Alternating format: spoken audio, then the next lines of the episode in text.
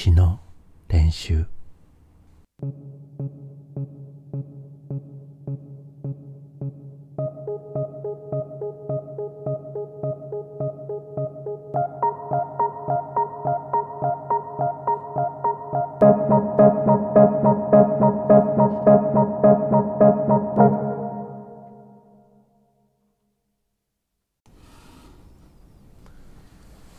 詩の練習。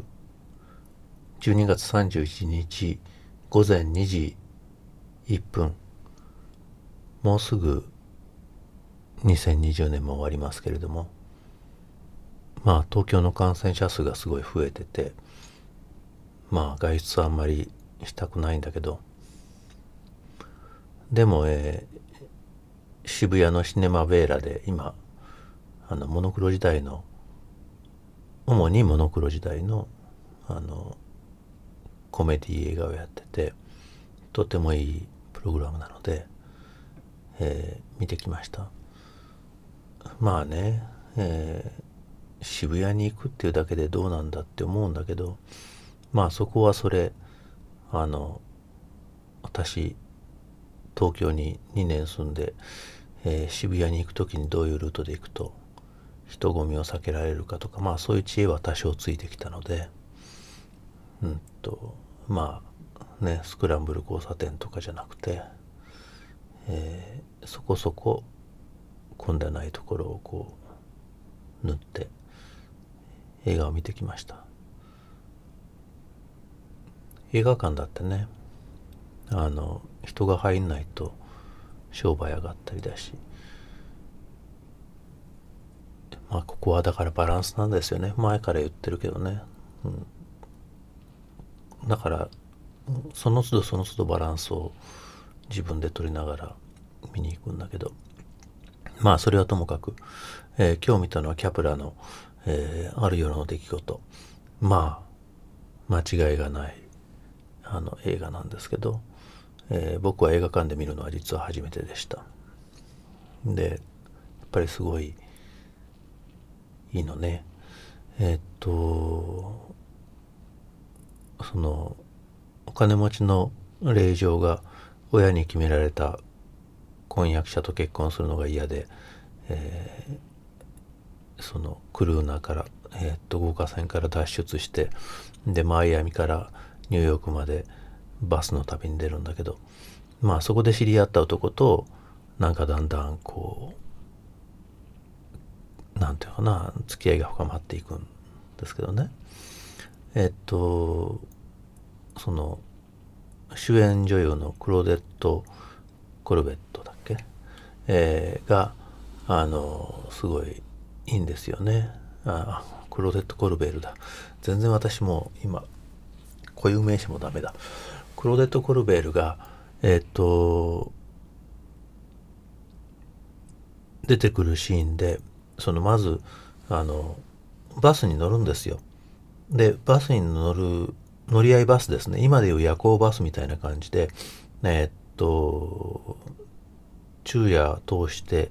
えー、ところどころで止まってでニューヨークまでたどり着くバスなんだけどそのバスに乗った時にこ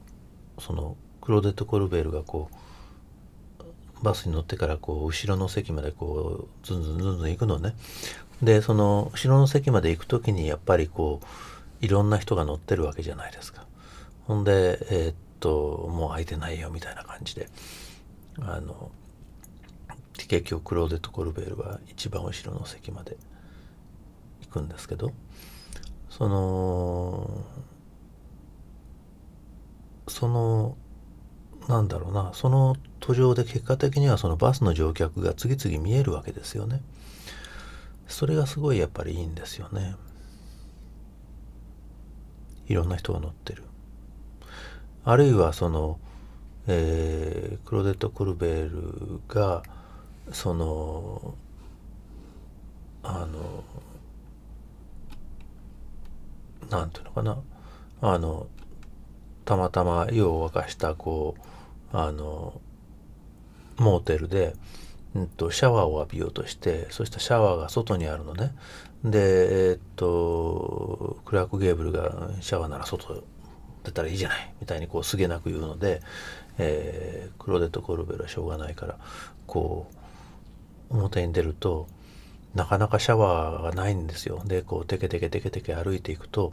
だんだんこう安モーテルのバックヤードみたいなところをこう歩いていくのね。でその間にこうあの物干ししてる女とか、えー、遊んでる子供とかいろんなこう光景が映るわけです。そこがまたいいんですよね。で、えー、なんかこういうこうずっとあのドリー撮影みたいな感じでこうクロデト・コルベールを追いながらその風俗を映していくっていうことが行われる。で一番最後はあのクロデット・コルベルがこうすごいあの結婚式場からこうまた脱出するんですけどそのすこうすごい長いレースをこう引きずりながら歩いていくのね。それもドリーなんですけどそこもすごいいいんですよね。人々が映る。なんか、えっと、スキャナーみたいなんですねクローデット・コルベールがなんかスキャナーの光で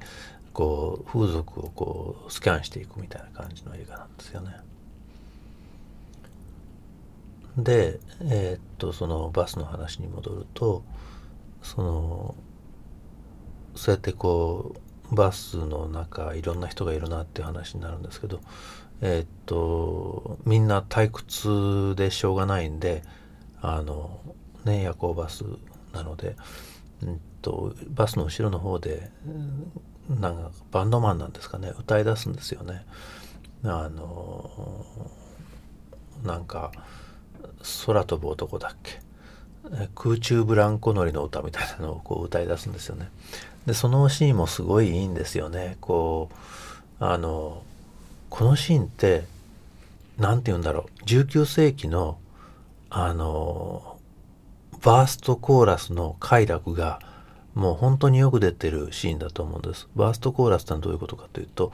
こう誰かが何かうまいことを歌うとみんなでコーラスするっていうタイプの歌例えばえー、っと愛しのクレメンタインがそうですよね。えー、っとクレメンタインっていうのがいてこういう女でこういう女でこんなこういう女だったっていうとみんなが合唱するんですね。 Oh my darling oh my darling oh my darling Clementine って、えー、合唱する。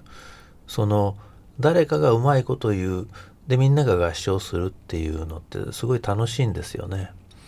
でその夜行バスの中でもその空中ブランコ乗りの歌っていうのを楽隊が歌い出すと次は俺だとか言ってこう2番はこうバスに乗り合わせた水平さんがこう気の利いたことを歌うんですよね替え歌みたいな調子で、えー、っとこういう話だ空中ブランコ乗りのとまあ要するに、えっと、どういう歌でもコーラスは空中乗り空中ブランコ乗りの男に、えー、私の可愛い人を取られてしまったっていうそういうオチなんですけどまあそのオチに向けてえー、好き勝手にこう替え歌をしてもいいんですね。で19世紀の歌にはこの何ちゅうんだろうなあのみんなで合唱するだけどみんなで合唱するんだけどただ全頭から最後まで合唱するんじゃなくてその誰かがなんかうまいことを歌ったらああうまいこと歌ったねって言うんでみんな合唱するっていうそういうタイプの歌が多かったんですけどこの空中ブランコ乗りの歌もそういう歌。でそういう歌が楽しいのはやっぱりこうね合唱が楽しいみんなで歌うのが楽しいっていうのとあと誰かがちょっと歌自慢の人が「じゃあ次俺」みたいな感じでその場でこう即興的に歌うのを聞くのも楽しいんだよね。だから歌合戦でもあるしこう合唱でもあるんですよね。まあまさに今コロナ禍でやっちゃいけないことですけど合唱。バーストコーラスをこうみんなで合唱するって。でもそれはフィルムの中で実現されている。そうやってこうあのバスがこう夜を走ったら運転手さんまで歌っちゃってあんまり楽しんで運転手さん溝にこう泥にはまっちゃってバスが止まっちゃうんですけどあのバスが出てくる映画いいですね。商店峠あのブニエルの焦点闘技もすごいいいあの映画だけどあのバスがいい映画ってのはいい映画ですよね。あるような出来事は本当にその意味でも何ていうのかなバスのシーンがすごいよくできてる映画だ映画ですそれじゃあまた。